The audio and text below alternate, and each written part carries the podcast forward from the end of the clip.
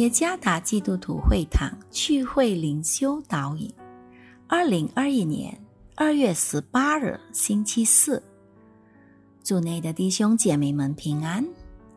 今天的灵修导引，我们将会借着圣经创世纪第二十四章六十七节来思想今天的主题：爱妻子的丈夫。作者。古发起牧师，《创世纪》第二十四章六十七节，以撒便领利百家进了他母亲撒拉的帐篷，娶了她为妻，并且爱她。以撒自从他母亲不在了，这才得了安慰。马少爷爷和米亚可奶奶。被吉尼斯世界纪录封为世界最年迈的中心夫妻。他们俩夫妇是在一九三六年十月份结婚，可是算当他们结婚时年龄有多大？太年老了。在现今世代里，要保持婚姻。生活直到暮年实在不容易，有许多人的婚姻都以消沉或破裂告终。在圣经里，其中有一对忠心伴侣，即是以撒和利百加。在当时多妻制的文化里，以撒选择只忠于一位妇人。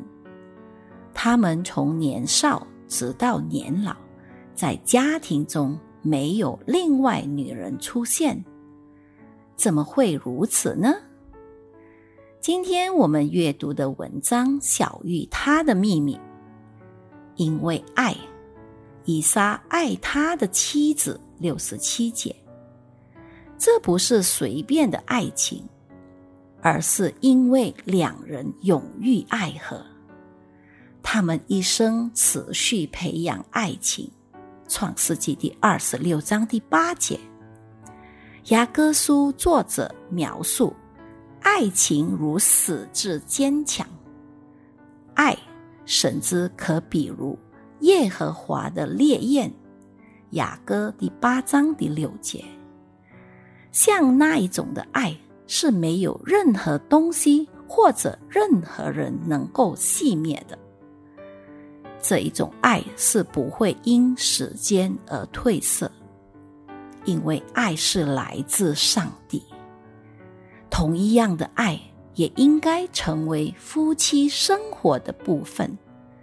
只是很可惜，今天有很多的婚姻失去了爱情的火焰，许多的因素使这一份爱黯然无光。